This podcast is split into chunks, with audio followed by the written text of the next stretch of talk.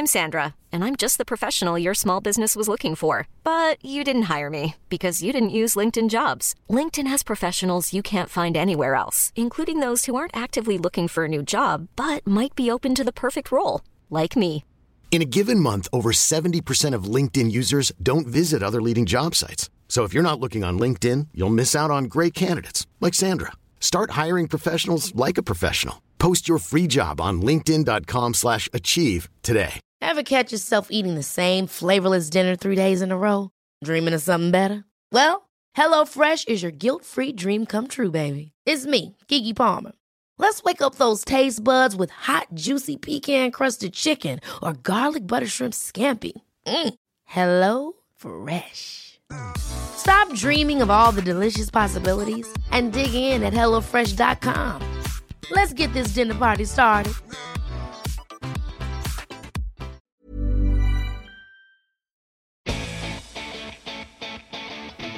Here at Guitar Nerds, we're big fans of iZotope software and their impressive range of plugins. And you, dear listener, get 10% off all iZotope plugins at iZotope.com with discount code NERDS10. Every Guitar Nerds podcast for well over five of its 10 years has been edited, polished, and repaired using iZotope's wonderful range of tools. From their Nectar suite to EQ, compress, and lightly add reverb to give the impression that Matt and I are in the same room, to the RX repair suite to deal with pops, clicks, and background noise. In fact, every sound sample that you hear on our podcast is mastered using iZotope's Ozone mastering suite, and I can even compare audio, EQ, and levels to other similar released material using iZotope's tonal recall. It's all very good, and believe it or not, there are a bunch of free plugins that you can try. A vinyl simulator for added character, the Ozone Imager for help visualizing your stereo mix, and a vocal doubler for added richness and depth to your vocals. Pretty neat. Check it all out at izotope.com. JD, you know, uh, I uh, I had a really happy childhood. Uh, my Oh, dad, yeah. my my dad used to put me in tires and roll me down hills. Those were good years. Hey.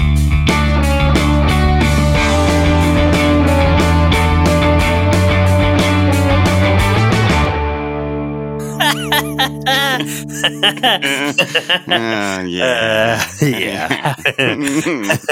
Hello, dear listener, and welcome to the Guitar Nerds podcast. I'm your host, Joe Brandon, joined this week by JD Short. Hello.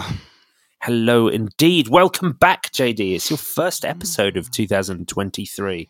Yeah, it's lovely to be back. This is very exciting.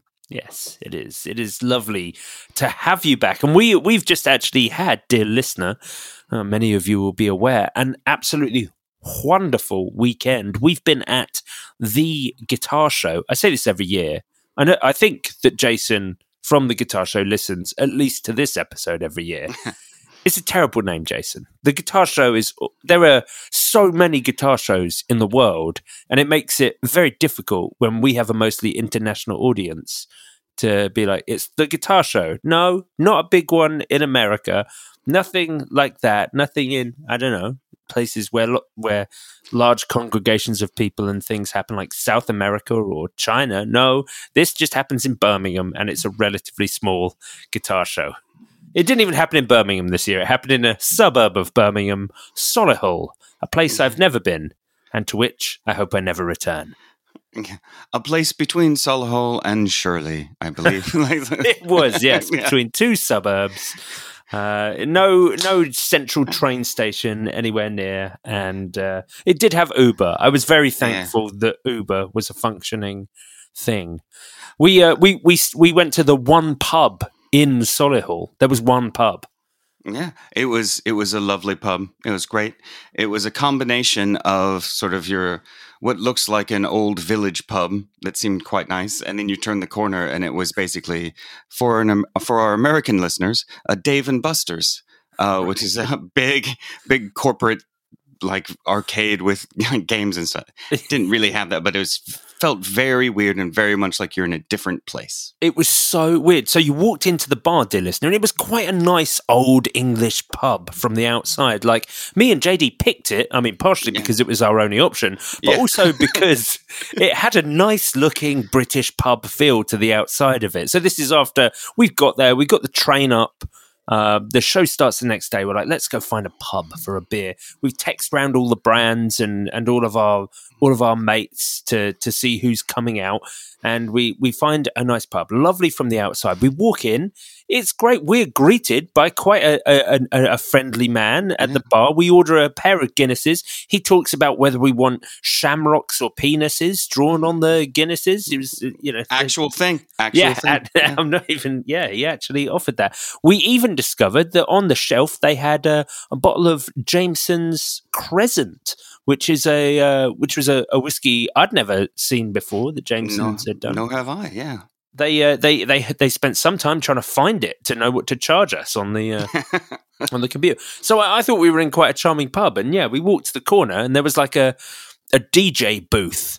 Yeah. And uh, and rugby Yeah. playing on big screens. and a lot of space. Yeah, Like that's the thing you don't expect in an old an old English pub is to have loads of room between people and places and things. Yeah. But Yeah. it was a great, if not very long night, with which we interrupted by going out to dinner and then coming back to the same pub. the same pub. Yes, exactly. Well, that was the problem that you and I got there at f- like around five, and I think I sort of I like messaged Dan from Ashdown to be like, "Do you want me to come and help set up?" And he he just didn't respond to me, so I was like, "Well, I guess not." I guess this will be fine.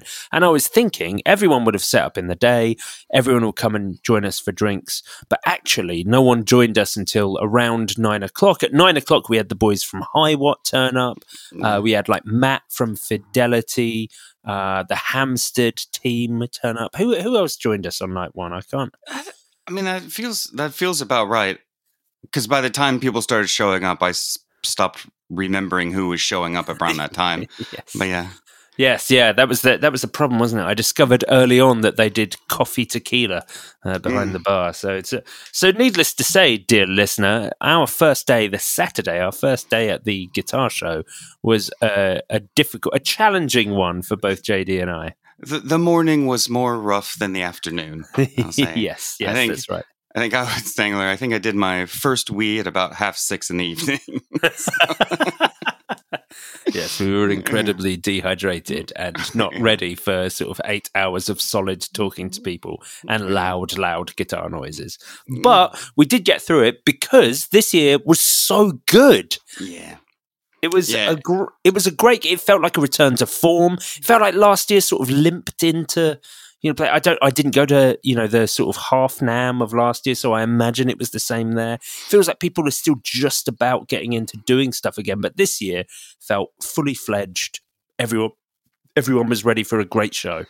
Yeah, I, I mean it's it's probably one of the best shows I've ever been to, like full stop, let alone just like since COVID, you know, like well, since lockdown. COVID's still around.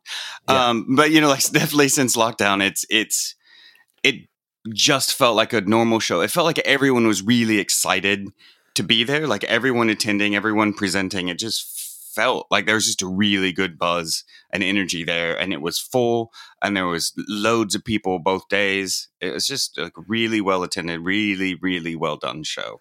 Yeah, yeah, it was really good. So well done, Jason, and the team at the Guitar Show UK. You guys did a fantastic job. Although I will, you know, say, Jason, on the second day, I walked. Me and JD both just walked in. Yeah.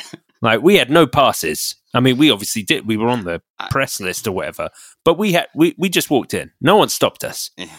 I mean, we are somewhat famous, uh, you know, so it could have easily been that the the Solihull security knew knew knew who we were. yeah. Certainly by the by the second day. and to be fair, it was it was when we we walked in before, you know, with people and before sort of you would have expected to show up if you're just sort of That's right. It was before so- opening. But there's a there's a great if you want to uh, if you want to, uh, you know, uh, jump the turnstile next year, dear listener, and get in, my advice is turn up early and walk with purpose through the door. You probably won't get stopped. Yeah, and have your bags with you. Just, Yes. you know, like that. I mean, I think that was another crucial element. Is that it clearly looked like we we were either moving in or, we were. Yeah, Yes, exactly. times. exactly. But it was good it was good. And okay so so i guess a, a little bit of a disclaimer dear listener. Obviously we've got an outstanding topic of the week from dave lee. Uh, we, we're ideally going to do questions in the uh, in the patreon episode. We've got to spin the wheel. We've got you know the show and tell thing. There's all these things but uh, I'm gonna, we're going to try and hopefully do those, but this is very much a the guitar show special. We saw so many good things. I've got a list here of 33 different brands that are talking points that me and JD want to get through. So, uh, so I guess I mean even now we're we're coming up to 10 minutes into the podcast.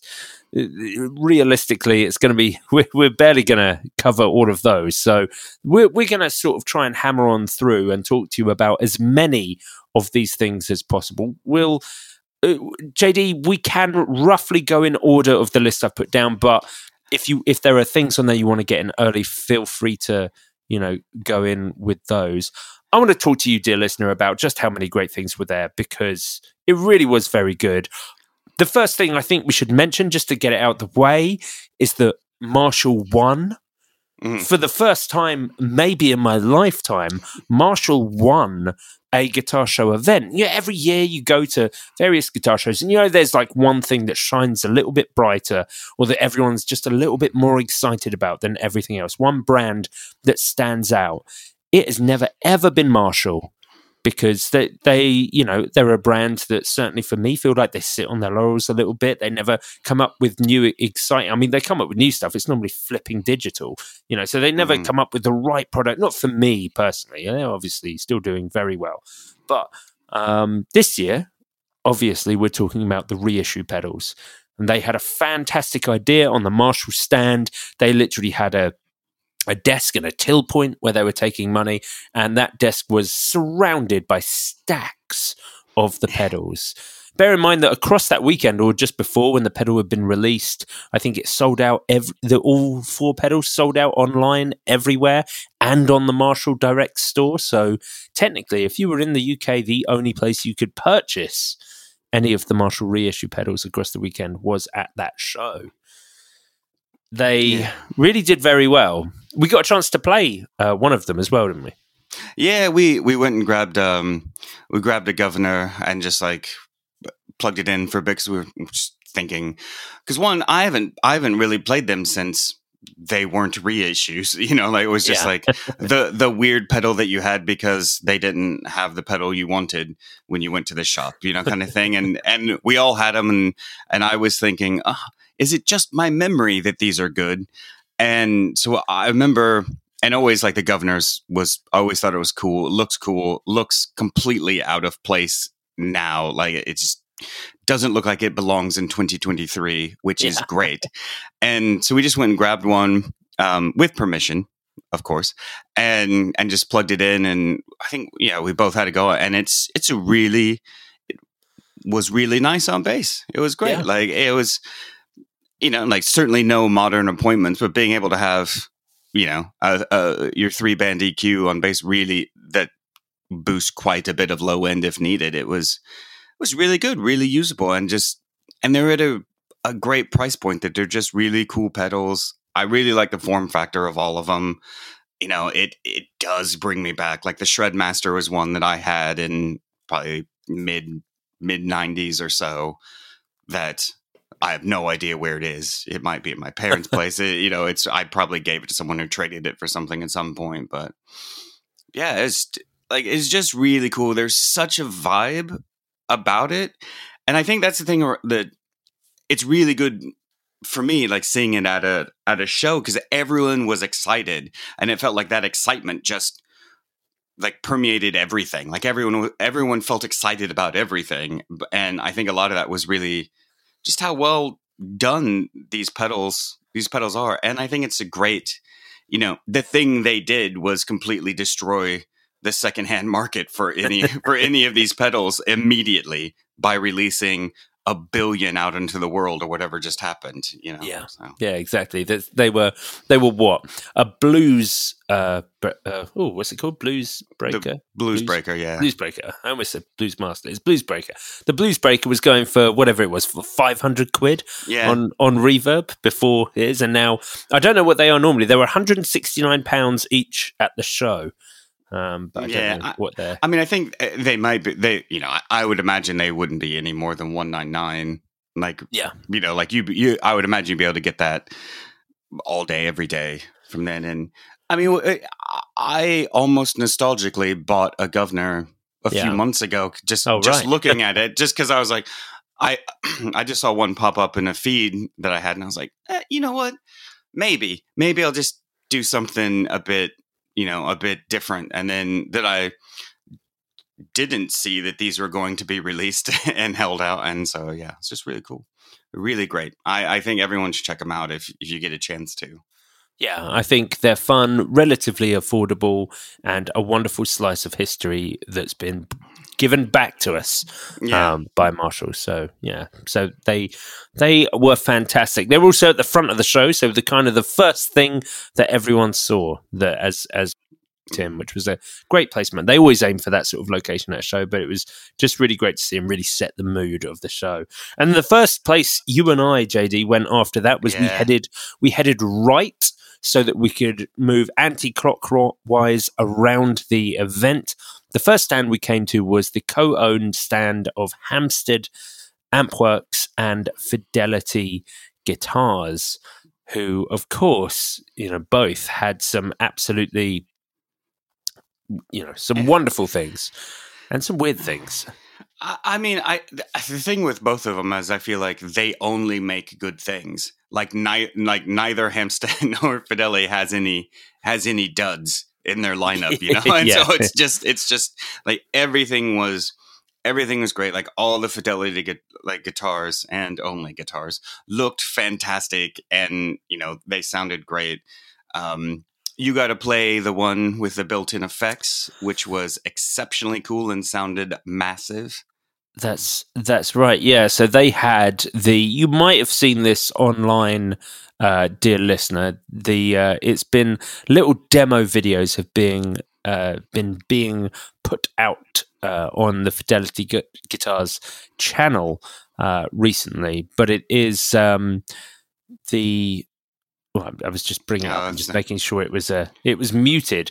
Um, so the the Fidelity guitar in question is one of the double standards that's got three um, three built-in effects that operate off of slider controls that are on the bridge of the guitar where the vibrato system would be. So I think it's nine fader Nine. controls, Yeah, and so it's uh, yeah, so it's basically each fader is it's just it's just the pot for each pedal. So it's like there's three per, and I think what was it? It's it was delay it's um, delay, reverb, and reverb, fuzz. and fuzz. Yeah, So I think it's an Ibanez delay.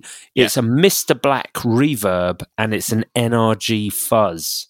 yeah, yeah. And then there are a couple other toggle switches for each effect. Had like a an on off toggle, and then there was a master on off toggle for all the effects, which when you were playing and, and you know and we got really good sounds with with having all the effects on because let's face it we put all the effects on and it was just so cool to have all like all of this this big wall of sound and flick one little switch on your guitar and it just goes back to like a like a guitar sound you know Yeah. and then be able to like easily cut between the two which made me think like imagine if that was more if you had the same sort of thing but also a momentary switch so sort of like an inverse an inverse kill switch Yeah, on it, you know. So you're basically being able to do. I was like, oh, that would be that would be amazing. But it's the thing. The most important thing about all of it is it sounded really, really good, Yeah, and yeah, I it, it was really cool and really exciting.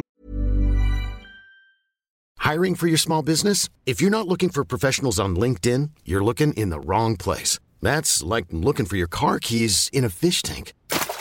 LinkedIn helps you hire professionals you can't find anywhere else, even those who aren't actively searching for a new job but might be open to the perfect role. In a given month, over 70% of LinkedIn users don't even visit other leading job sites. So start looking in the right place. With LinkedIn, you can hire professionals like a professional. Post your free job on linkedin.com slash achieve today. Ever catch yourself eating the same flavorless dinner three days in a row?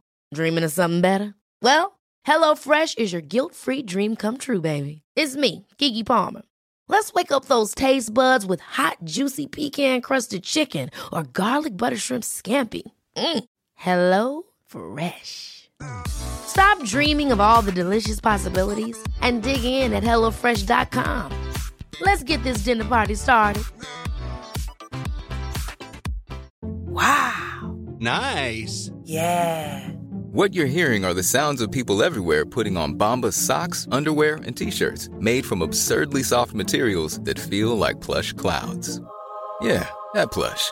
And the best part? For every item you purchase, Bombas donates another to someone facing homelessness. Bombas. Big comfort for everyone. Go to bombas.com slash ACAST and use code ACAST for 20% off your first purchase. That's bombas.com slash ACAST. Code ACAST. And then and then sh- besides all their other stuff, should we talk about the the weird mystery box of the, the, the, the, the other thing that I think stole the show for most people was the, the just giant. It was wonderful, wasn't it? So Hampstead had brought along a product, dear listener, that was still in design phase, so still being breadboarded, still being breadboarded. So when they wanted to put it in a chassis so people could easily demo it, they had to put this, you know, what will I imagine be a com- a relatively compact pedal into, you know. A, a, a chassis the size of a space echo Yeah, or like a, a lunchbox, like a, Yeah. a, a double high lunchbox from childhood, or Yeah. some, you know, from from when you had your Marshall uh, non reissue pedals. but, yeah, but it was, oh, that was cool. That was cool. it was a what, what, what, how would you describe it? How did they describe it? Was it a, like a like a stereo harmonic um, yeah, it was uh, tremolo? dynamic harmonic tremolo with Right. with loads of and so it was one of- one one it sounded really good the thing that i've i've found that was really cool is you could do different things with like highs and lows so you could have different rates different depths everything between like your high and low signals there's a bit of a crossover there but then the other really cool thing is that um, they had multiple options for stereo out. So if you want wanted to go stereo, you could have it so you're splitting like left right, like pro, like actual stereo, so that you get your panning or tremolo effects between between the two. I believe I'm sure it was because there's enough switches on this that this had to have happened. But I, I believe you could probably do lows and highs separately, or lows and highs across both stereo fields. They also had the thing that you um, you see a lot of times with these kinds of effects where they they'll do like wet dry out, so your Like stereo a jazz chorus. yeah, but but it's such a cool thing to be able to have it on a switch, whether or not it goes wet dry, which I'm never really that much of a fan of. I like it for bass when I'm not running stereo necessarily, but it's you know like uh, just to get that width to have you know the movements between both things and they had a full stereo rig set up at the show as well and it's just really cool being able to stand in the sweet spot you know and just listening to everything but it was it was really really musical and just sounded great and it really it did stuff that i hadn't even thought oh maybe i'd like something to do that which is rare really to see something i was like i've never never thought about it. I've usually thought about everything so. Yeah, yeah, oh yeah, for sure. It was, uh, you know, when when they showed me this massive box, and I was like, oh, what exciting thing is going to be coming from this? And they played a little bit, and I was like, it's a flipping tremolo. But yeah, but yeah. after they showed me what it could do, I was totally in. I just, it was. Uh, Yeah. Yeah, I like I like that. It was like, oh, what? Oh, it's a it's a tremolo. Oh, cool, cool. oh, so it makes it go whoa, whoa. Oh, cool, cool. yeah, but but it was But- it it was very good. I I mean, I more than anything hope it just stays that form factor, and it's just it's just some like raw aluminium or steel box that you get with you know someone written on a sharpie the Yeah. next iteration. You know, dear listener, I have uh, I've uploaded a little uh, picture of it onto the Guitar Nerds group on Facebook. So you know, check it out on there if you if you haven't seen what JD and I are ah. discussing. But it was it was extremely cool. Um, the rest of the Hampstead pedals, as usual, like there's not nothing new in the line other than that, um, uh, other than you know that that test product. But of course, Hampstead make absolutely fantastic uh, products. And for me, for the first time, it's the first time I picked up anything by Hampstead. So um, I got hold of a, a Comet, what they call their interstellar driver, which is their most, uh, I guess, old school or simple uh, pedal. They do a lot of other drives. They do a number of other drives, but they tend to almost each drive iteration increases in amount of controls. And I like the Comet because it tells you how you're going to sound rather than sort of letting you choose mm. it. So it just has a level gain, bass, treble, and then you can just choose whether the EQ is applied before or after the drive, which is also very, very useful. Um, but yeah, I picked this up because for one, it sounded fantastic on bass, but two, the gain was incredibly versatile. So in low gain situations, it sounded eh, like your favorite sort of green overdrive pedal. In high gain situations, you could make it, you could get it really fuzzy, like a really pushed low wattage amplifier. Um, I, I, I thought it was absolutely great. I, I'm I, I, think this is going straight onto my board, the Comet for bass, but I also really loved it. It might go onto my Silas board for for guitar as well because it is a very very good overdrive pedal. Is there is there any secret control uh, that would make it a bit better for bass? Thank you, JD. I forgot to mention that. yes, I popped off the uh, the back of the um, of the Hampstead Comet and found that it has a uh, a low cut uh, sort of mini toggle in there, which I could completely defeat, thus letting through all the lows, making it an absolutely perfect overdrive pedal for bass. But returning to it to its, I guess, factory settings, which were about a quarter of the way up, it just had a really nice focused guitar overdrive sound. I just what a simple switch to add to the back of something to make it such a versatile pedal. Um, it was very yeah. very good. Yeah, I mean, I really like all their stuff, and I think you know we were talking there as well that like I the Odyssey is one that I'm I, I think I will probably get probably next will be my next you know because one can never have too many drives and so like I I feel like that's that's the one I just I really really want I don't really remember why now it's just like that's the thing that's always that's my next next time I'm like yeah that's what I want I'm going to get one of those so. They're so well built as well. Yeah. They, they, remind me of uh, like Origin effects in there. Like, yeah, these things are built to do, you know survive nuclear blasts or yeah. pedals. Yeah, and they they the other thing is like they're well built. They all look really good, you know, and they all they yeah, super well built, really aesthetically pleasing as well. Which you know shouldn't matter, but does. Yeah, and and it's just one of the yeah, it's just one of those things. It's they're great. They're really great. I was really impressed with with both Fidelity and all the stuff at Hampstead. So. Yeah, yeah. What a cool pair of brands to be pairing up. I think they make. I mean, stuff. Eh, yeah, it's like it, it really was one because they're also lovely people, but it was one of those things. Was like the first booth we actually went to was, was a bit like, oh, we got to keep going because otherwise we will we will we'll see about ten things today. So it, it was definitely like that. I would still yeah, yeah. to be around there and be like, I'm sorry, I'm yeah. sorry, I have to go now because otherwise I will never leave. Yeah, um, and, uh, and also you know not ever wanting to take another step again in our lives doesn't didn't, didn't help either. So.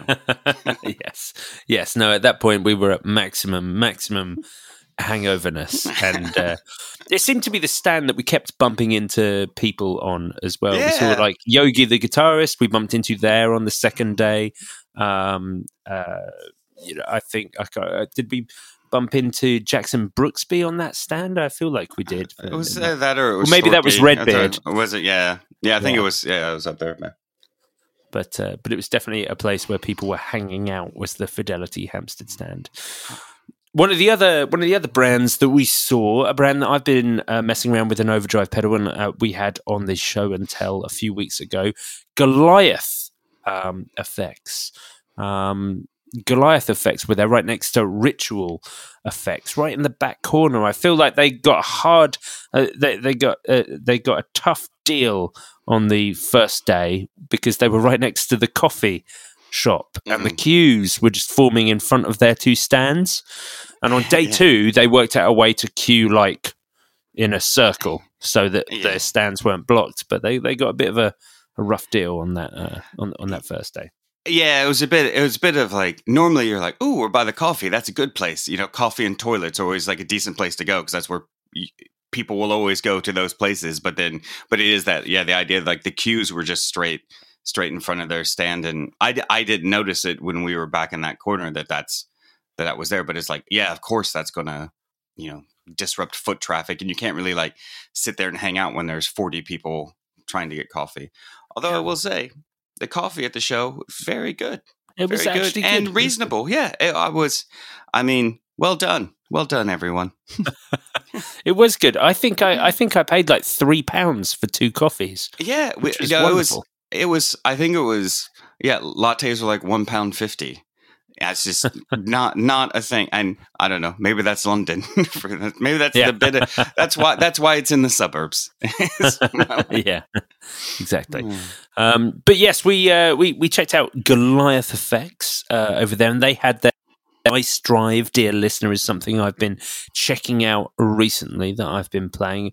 Uh, the Ice Drive is a fantastic sort of bass overdrive stroke preamp and there were some V2 versions of the Ice Drive there in in blackout, which mm. is like a, a black foot switch, black controls, and that that sort of weird like crackle, know, crack, like a crackle, yeah, vol- yeah, volcanic crackle finish, but in sort of black and matte black. It was uh, it was really interesting, really yeah, really weird. But the Mark Twos have got a DI fitted on them as well, which is which is great, ideal for the sort of. I feel like it's kind of a low gain preampy style bass mm. overdrive, but uh, you know, you can custom your own on their website. They're between 120 and 150 quid, depending on what you add to it. But I really like the Ice Drive. I think it sounds great. I think if you're looking for a SansAmp style thing, this is a wonderful alternative that's hand built.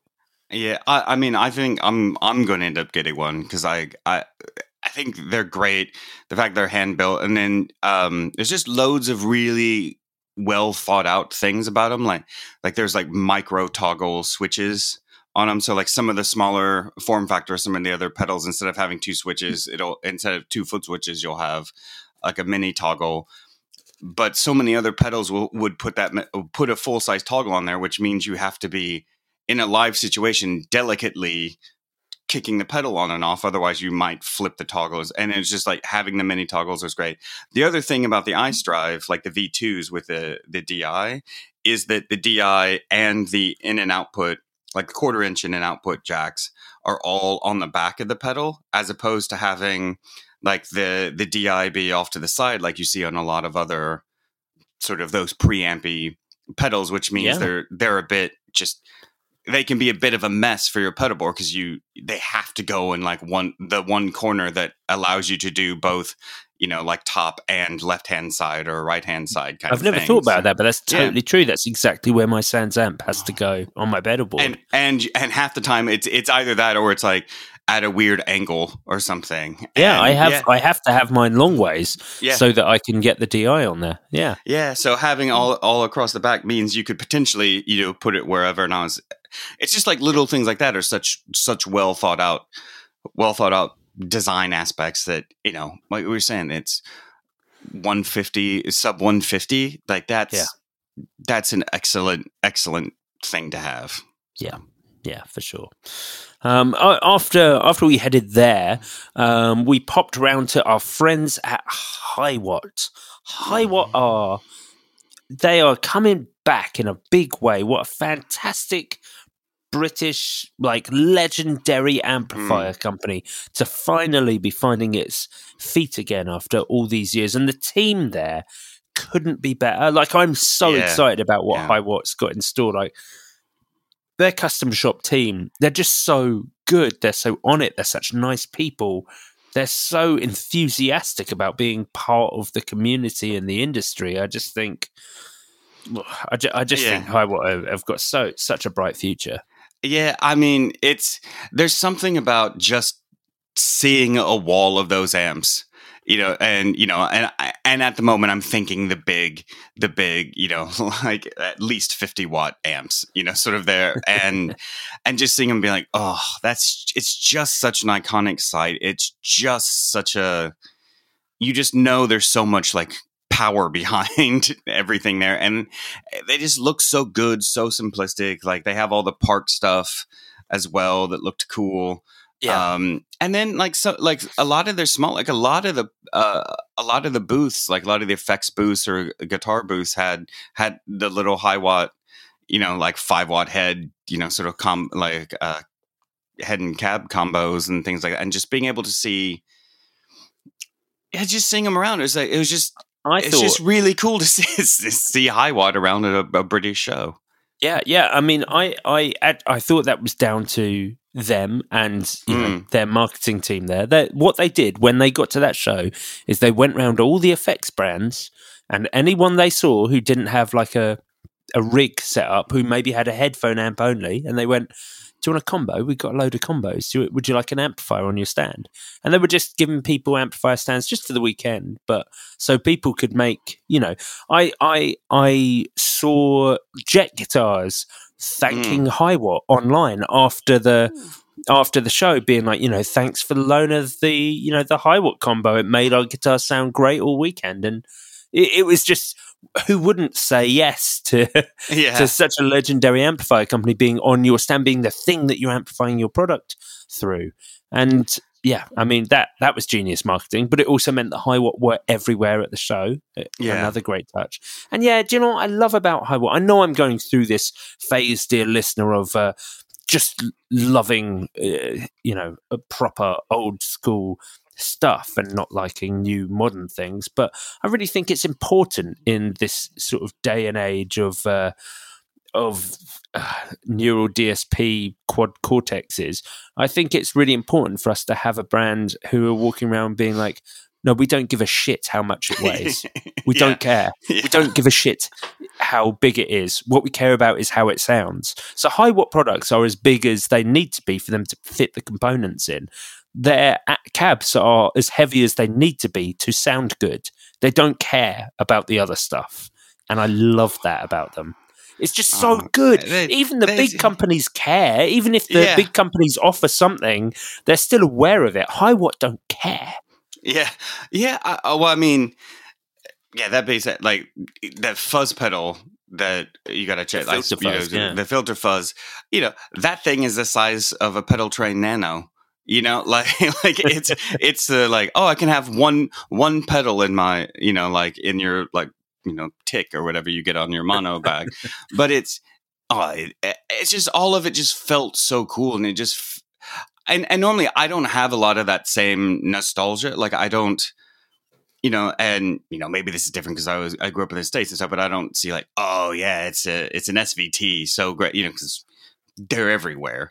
Yeah. But you know, but there's just something about so th- there was a real mojo vibe about it, and it was it was really cool, and um playing through the new 88 the the new custom shop like Yeah. 88 they had Yeah. i didn't play it you played it it sounded so good and it was so loud so incredibly loud for uh, for a show for sure.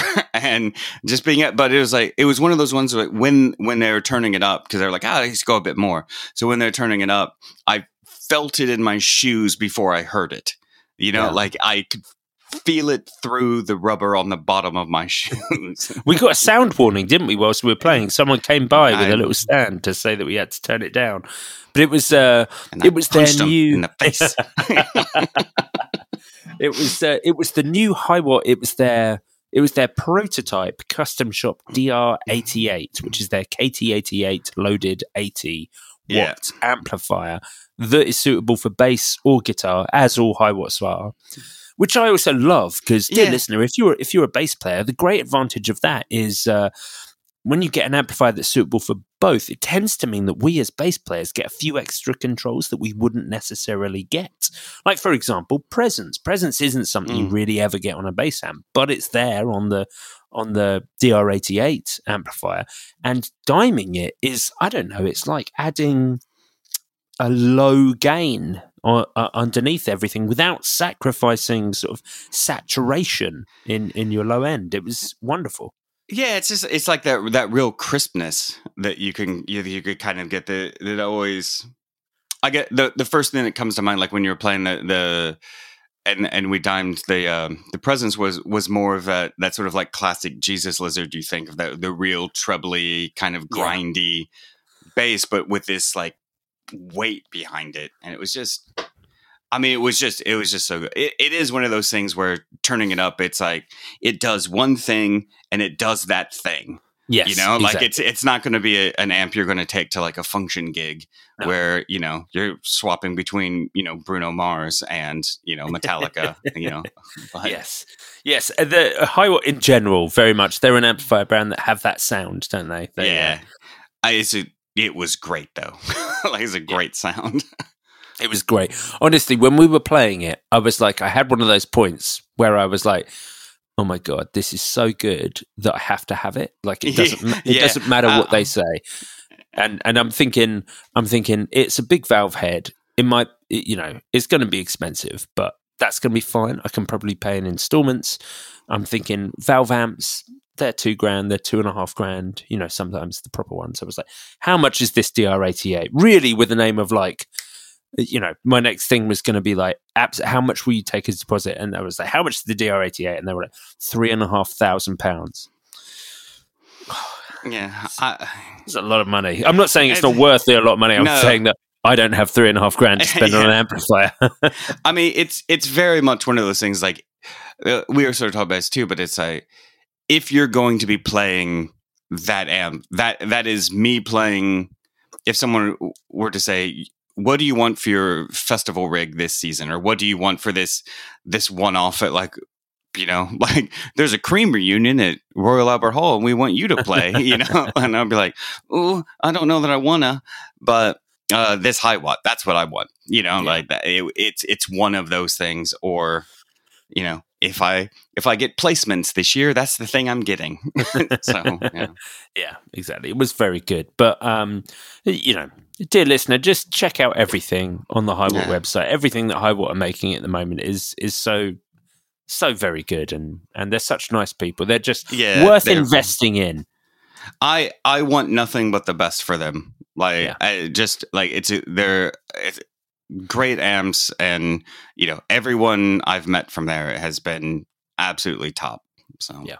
Yeah, they were very good now um uh now we also we made a beeline over to i can't remember the name of this stand because it Oh, was right. a, it was a bunch of things together wasn't it it was like uh it was like british luthier col- collaboration zone I, I don't know what it was called Yeah, I, I feel I feel bad for not remembering it offhand, but it was yeah, it was like a really cool collection of probably what five six different luthiers and some pedals and you know the RD amps were there and just loads of it's loads of different stuff, but it's a bunch of like small independent companies together um, Yeah. that all had one one pretty massive booth.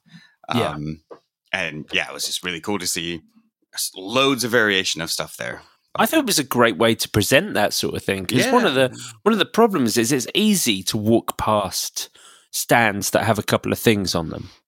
Yeah, You know, one or two things on them. It's it's easy to bypass those, and you you get drawn in by the bigger stands or the stands with lots of stuff on them. And that was a great advantage for this that they were representing so many brands in one little thing that it was a proper little play zone. But you know, everyone was basically feeding off of each other's, uh, you know, visibility. Yeah. Well, and it was just it's just really cool because it's sort of it's one of those things that you imagine for like small builders, like small output kind of builders that even stands like this. One being able to present on a stand and be able to like staff it yourself the entire time is pretty tough, right? Yeah. You know, it's, uh, uh, and so then it's like, oh, do I have to bring other people? But then to sort of have this community of people being able to sort of attend to all these different all these different meant that meant that we as people coming to sort of see what was there got to have much more variety and see much more stuff. And it was i mean all of, i mean some of it some of it's wild and not really you know for like my taste. And uh, some of it's like skews art like more towards art than it does like giggable instrument for me of which on intentionally they had some display pieces like that but but it was also just great to see so much stuff like uh, like i would stop to look at something else and then then spend another three minutes looking at looking at some of the other guitars. I was like you know what? I i didn't know that i needed uh, a modern a uber modern shaped headless guitar but now I'm really, really considering one. Well, exactly. Well, yes. That, I mean, let's talk about that. SBC guitars, Scatterbrain Concepts, a guitar brand of which guitar nerds have been friends with for many a year, were there, and uh, they had a a new model that both me and JD absolutely loved. Um, but also, I think might have been, you know, on like close inspection, uh, one of the best built guitars there it, like just for being absolutely gorgeous and the attention to detail, but simple as well, mm. was the new uh, the Omicron One. Um, I think they're still being prototyped. So this is SB Guitars uh, striving towards an affordable custom shop model, something that I feel, I really feel Matt Oram from Fidelity Guitars kind of created the concept of, and it's spread yeah. throughout British luthiers over the last few years. But um, but yeah, so the SBC Omicron is the opposite end of the spectrum to Fidelity. This is a Fanfret headless um, uh, sort of. Uh, uh, I don't want to say Strandberg shape because it's there are some things you can definitely see that are Strandberg esque, but it's very much its own vibe and feel. Very cool, unique cut and shape lovely looking sort of mini headstock. He's done something with that sort of negative mm. space that you get from it being headless, and a gorgeous dipped finish from like a moss green to a sort of a light yellow. Um, I think it was a pair of sun bear humbuckers in yeah, there. that sounds right. Uh, yeah. But I just thought it, it was eighteen hundred pounds for this complete custom shop, and I was like, if you want this guitar, like a, if you're if you're shopping for sort of modern headless things, this price is unbelievable because we're talking about Ibanez Charvelli pricing here for this completely custom made guitar. The finish was superb. Yeah, the feel was about. It felt gorgeous in your hands. It was just, it was just a lovely, lovely instrument. Yeah, I mean, I mean, I, I couldn't really have wished for more from it. Cer- certainly at at that price point, and then you know, and then looking at some of their other like, you know, like high, like the next rung up sort of guitars. Um, that I mean, they're all they're all incredible. Like it's you know, it's and, and some of the ones I think with like the um, like the acrylic or or the like sort of a, epoxied sort of tops or um, or plates, you know, on top of like really vibrantly stained woods, and just like I mean, they're definite sort of standout guitars. They're definite ones that you can imagine at like a, a psych festival or some sort of like psych electro you know like if you're playing guitar in like yeah. a psych electronic band but this is completely you know like the thing but yeah i was just uh, i was really impressed by all all the sbc stuff it was really good it was it was great,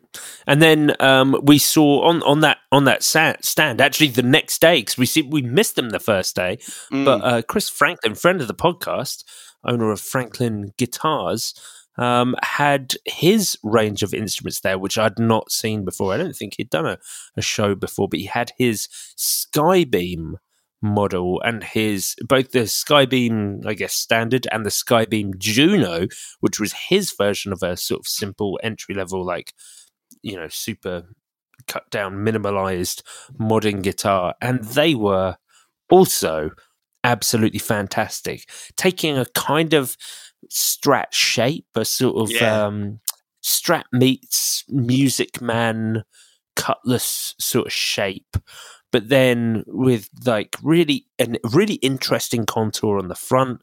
And then in the case of the Juno, which is like the junior version, single volume, single P90 in the Yeah. bridge in one case on a modern guitar, and a through a gorgeously constructed through neck. through through neck with like like lovely lovely laminate just you know like the like the the color laminates running around. It's just uh, really it like it just looked so good.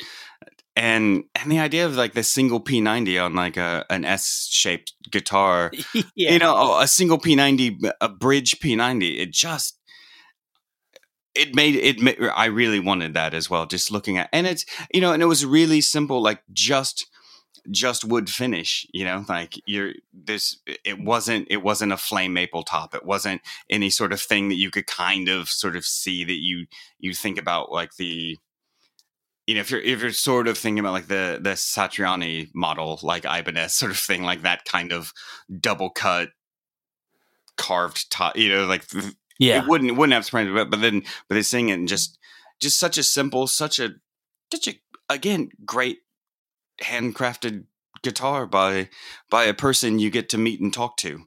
You Yeah, know, if, yeah. if you buy it, like it's so good. It's so good. Like I felt I, really felt like loved it was a it was a great mixture of like modern and not classic but like functional.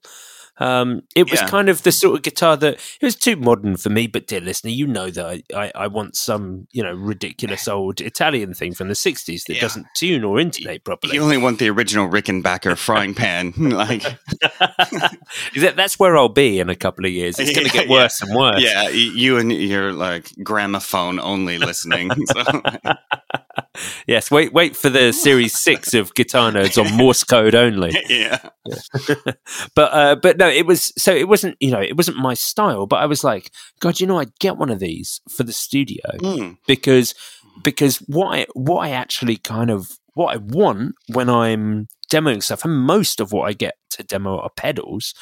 Um, so what I have uh, on my DAW is I have a preset set up at the moment with Neural DSP, the the Tone King amp. There is a fixed pr- preset that I use that's just a clean, slightly edge of breakup amp, and then w- what I would like is like a a, a no nonsense guitar, a guitar that doesn't color really anything. That just does a good job, and then it means that the pedals can do all the work. And this, I was like, this is one of those guitars, like P90 in the bridge. The construction it looks great. Could probably do some great Strat sounds, some great like heavier sounds if you really push it. Like it, it was a, good all-purpose instrument there. Yeah. Yeah, really really cool. I I mean that to me was sort of like one of the highlights of like day 2 was really being Yeah. able to just cuz cuz it you know the the the show's not NAMM sized where NAMM more you, it's you know you you have to sort of plan your route. Where this was like we had walked by all of these stands like seven or eight times and it was really just kind of like stopping and stopping and seeing getting but it was one of the big takeaways. I was like how how have we missed this? Like this is Yeah. such like it, it really really sort of stood out in like a really a really solid show like like i i, I think that's the thing is like I, i'm noticing like we're only saying good stuff Yeah. about things but it's i don't I didn't see anything that was a bit naff. And usually there's always stuff that's a bit naff. Or you're like, oh, Yes. that's your that's your release? There are a couple of uh, brands like- that I won't name that I always expect to see at these shows, and I'm always like, how how do people like this stuff? They were, none of those brands were actually even there. It was just such a high quality thing. Everything was great, but um, but yeah. So uh, so I guess after we went there, we went to see Ken Hass. Ken was Oh. there at the Reverend Oh. stand. One of, one of the nicest men to ever be in uh, the music industry. Yeah, and you know, for those who know Ken, he's very laid back and is never never any high energy. And Joe and I were definitely um, in the mood to be able to be to match that energy of over exuberance, which is really how Ken is, and he's such a good, he's such a legend, and he's so nice. And it, it, I mean, it doesn't this it doesn't hurt that all of the like all the Reverend guitars are so good and i i look at all of them and like think bad things about myself. You know, and I just I want them so badly, but it's it's just I I, I want to buy all of it because I I just want Ken to have a, a bit of a bit more happiness. You know, like I just want I want everything good for him because he's such a cool dude. Like He's great. He's great. Yeah. He was like, you know, the day after the show, he was heading up to to Glasgow to see Merchant City Music and Guitar Guitar, and then he was back off uh, to the US after that because his band are playing South by Southwest. And just like, Yeah. yeah, you are. I don't know how old Ken is, but he is. He's definitely he's well into his fifties, and it's like you are. you were doing the things that I could just about do. You know, towards the end of my you know, to to my early thirties was the last Yeah. time I was capable of this sort of yeah. constant running around. Yeah, he yeah, he has a lot of energy. Yeah. And and uh, like in the absolute best way possible, but it's, he's so endearing and uh, it's just it's just cool. It makes you smile just seeing him standing standing at Reverend, you know? like Yeah, just, uh, yeah, and they had some great stuff. Of course, I think you really liked, as you mentioned a couple of times, the um the Mike Watt plower. Yeah, I mean, I do. If if there was a if there was a, a 34 inch one of those, I would. Hmm.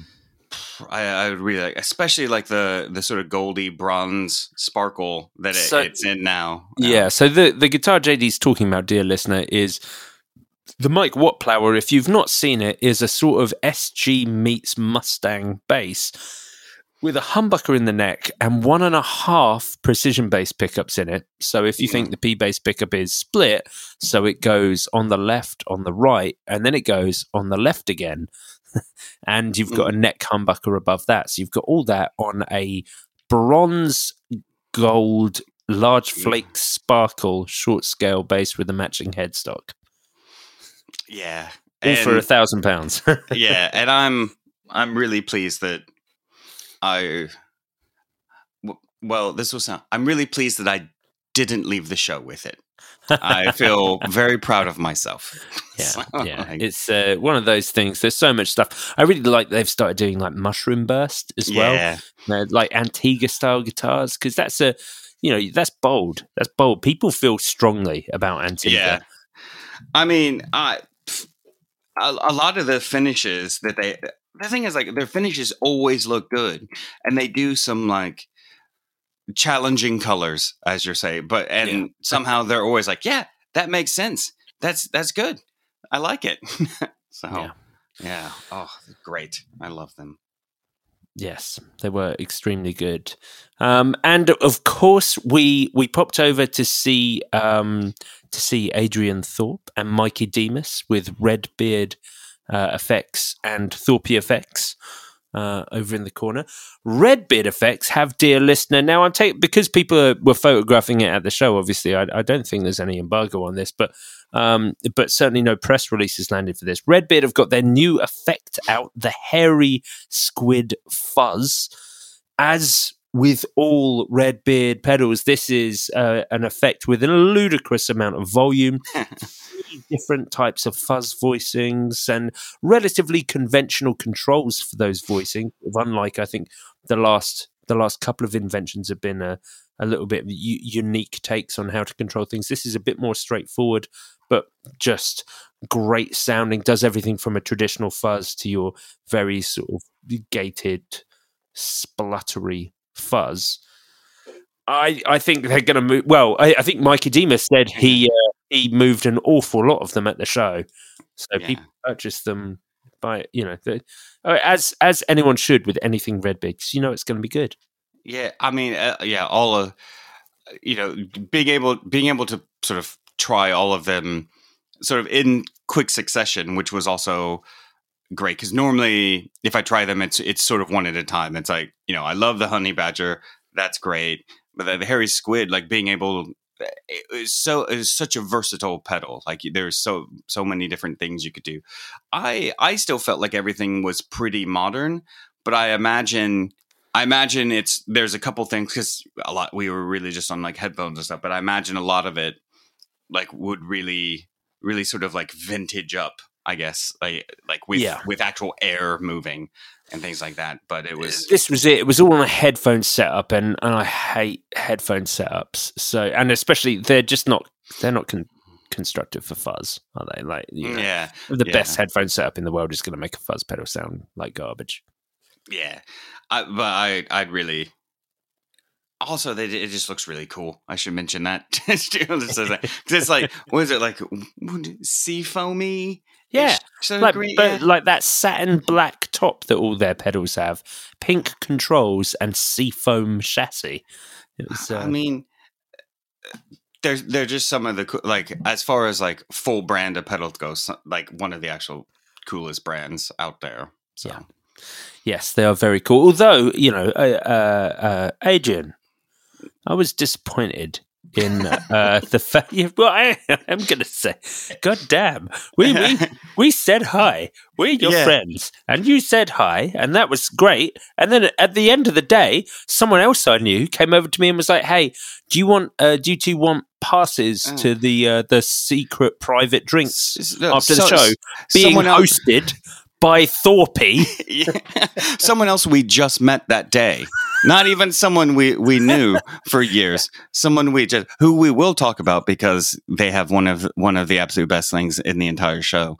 Yes. But but yeah. Yeah, it was a bit weird to to look at the back and say like, "Oh, it's oh, it's it's Thorpe. Well, this is great." But yeah.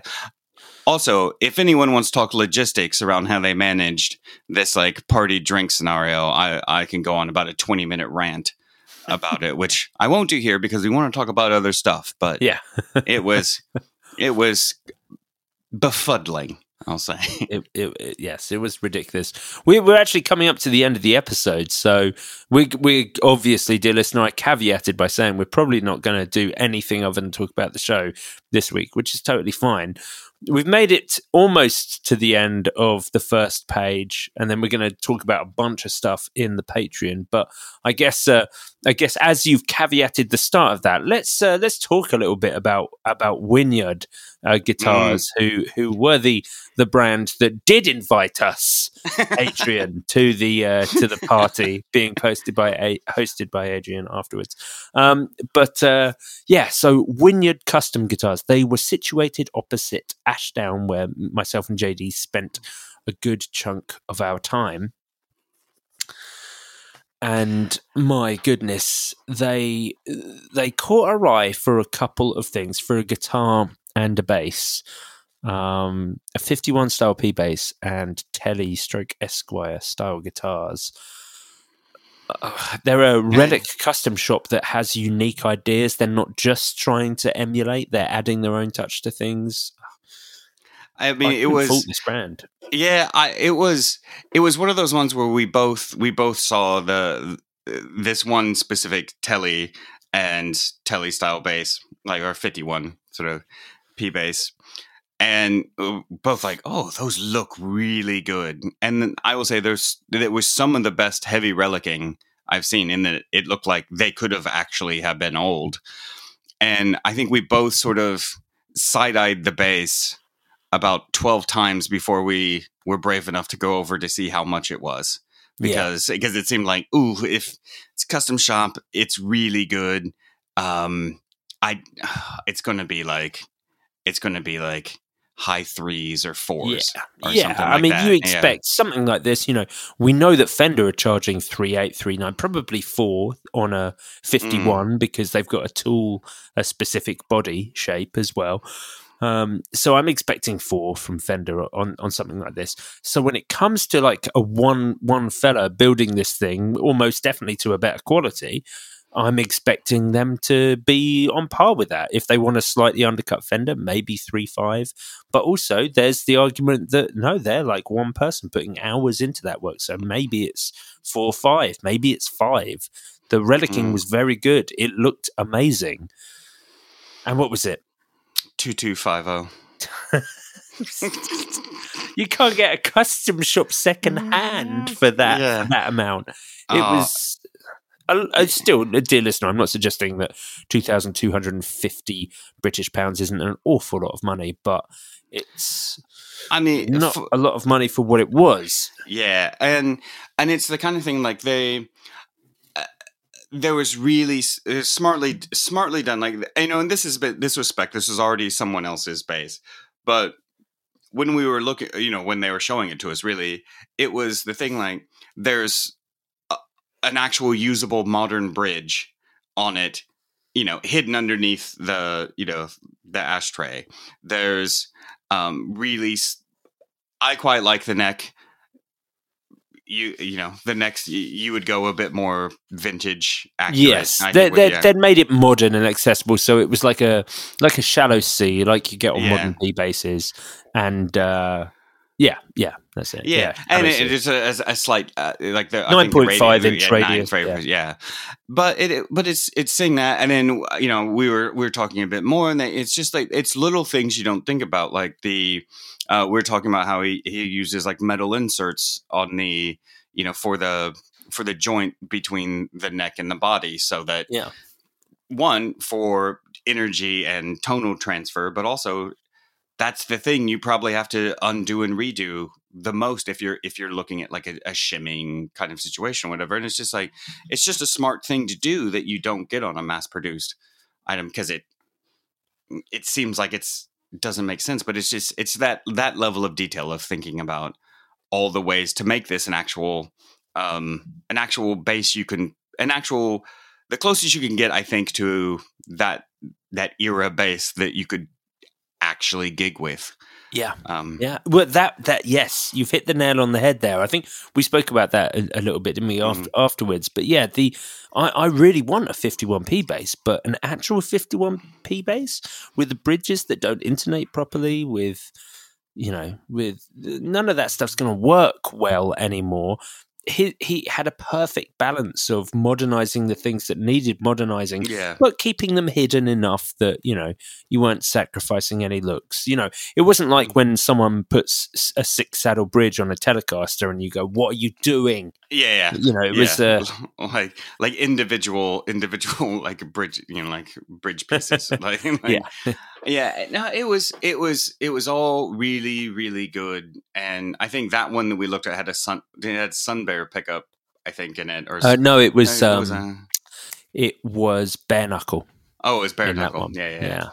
But there was a lot of sun bear knocking around, a- wasn't there? There's a lot of sun, bear, like lo- loads of places were were using sun sun bear and everything, which is, I mean, they're great. So good on. But uh, I, I think, yeah, there's lo- lots and lots of builders using sun bear like all over the shop. It was really good. Yeah, I mean those those the Winyard. I say they also do like the.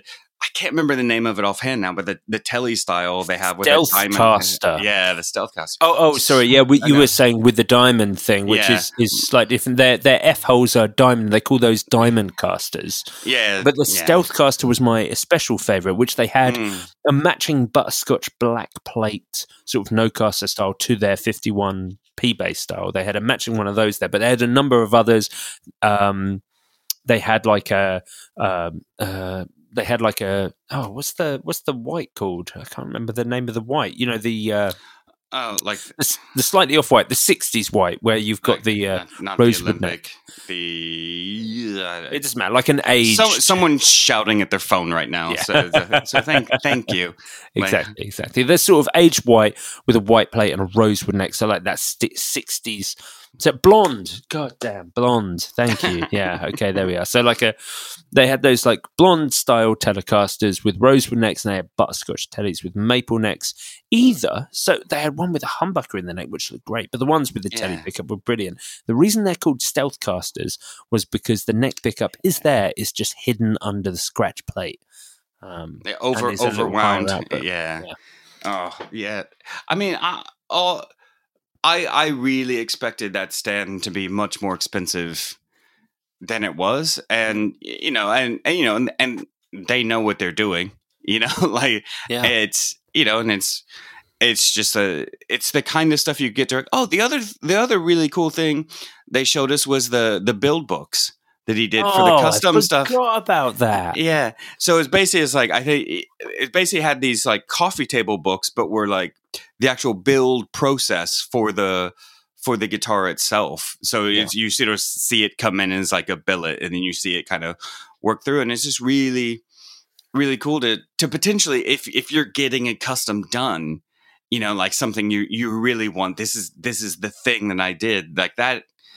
It's such a cool thing to be able to to be able to have like a an actual tangible memento as well. You Yeah. know, instead of just like you know, uh, like all I have for like the the custom bass I had built in the late '90s is is some weird like emailed photos from when you know email was newish. You Yeah. know, so it's like it's like it's like. Uh, the first Nokia with a with a camera on it, you know, it's like Yeah. blur little bits, but yeah.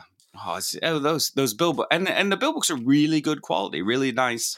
He did Really say, nice I think he said it adds a hundred quid onto your.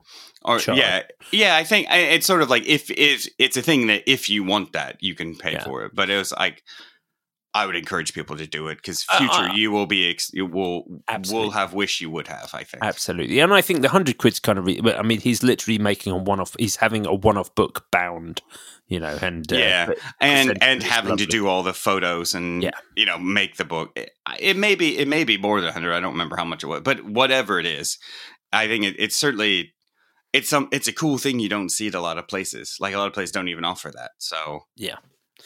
and considering the bass was you know seventy percent the cost I thought it might have been, you know, yeah, like yeah, yeah. They were they were wonderful. Winyard uh, custom guitars and basses. Dear listener, Yeah. do check them out. Um, they were fantastic.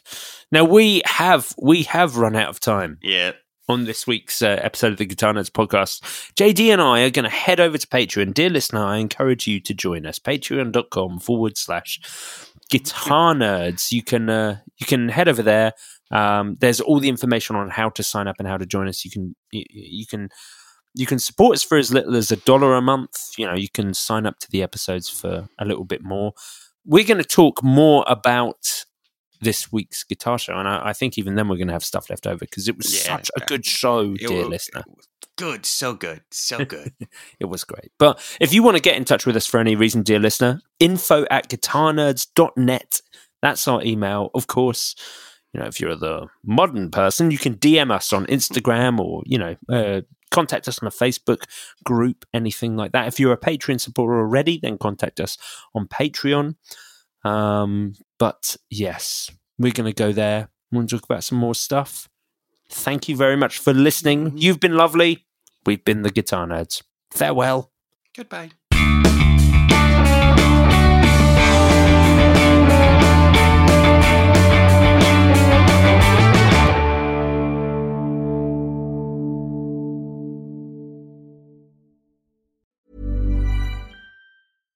Ever catch yourself eating the same flavorless dinner three days in a row? Dreaming of something better? Well, HelloFresh is your guilt-free dream come true, baby. It's me, Keke Palmer. Let's wake up those taste buds with hot, juicy pecan-crusted chicken or garlic butter shrimp scampi. Mm. Hello Fresh. Stop dreaming of all the delicious possibilities and dig in at HelloFresh.com. Let's get this dinner party started.